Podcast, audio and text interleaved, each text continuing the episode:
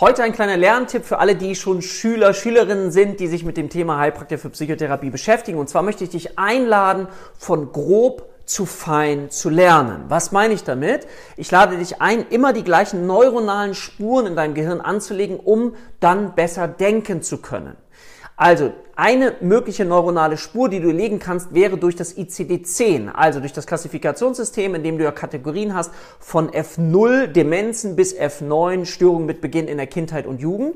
Und so versuchst du alles das, was du lernst, erstmal dort einzuteilen. Also ganz grob zu lernen, was ist denn in diesen einzelnen Kategorien überhaupt drin? Aha, in F3 sind affektive Störungen, Depression, Manie, Bipolar. Und dann, wenn eine Frage kommt, die sich dann auf Depression bezieht, weißt du, aha, ICD-10, F3 affektive Störungen, Depression und du gehst immer einen Schritt tiefer. Dazu lohnt sich dann auch aus meiner Sicht die Erstellung von Mindmaps, so dass du dann von grob zu fein lernst. Schau mal, was das für dich bedeuten könnte.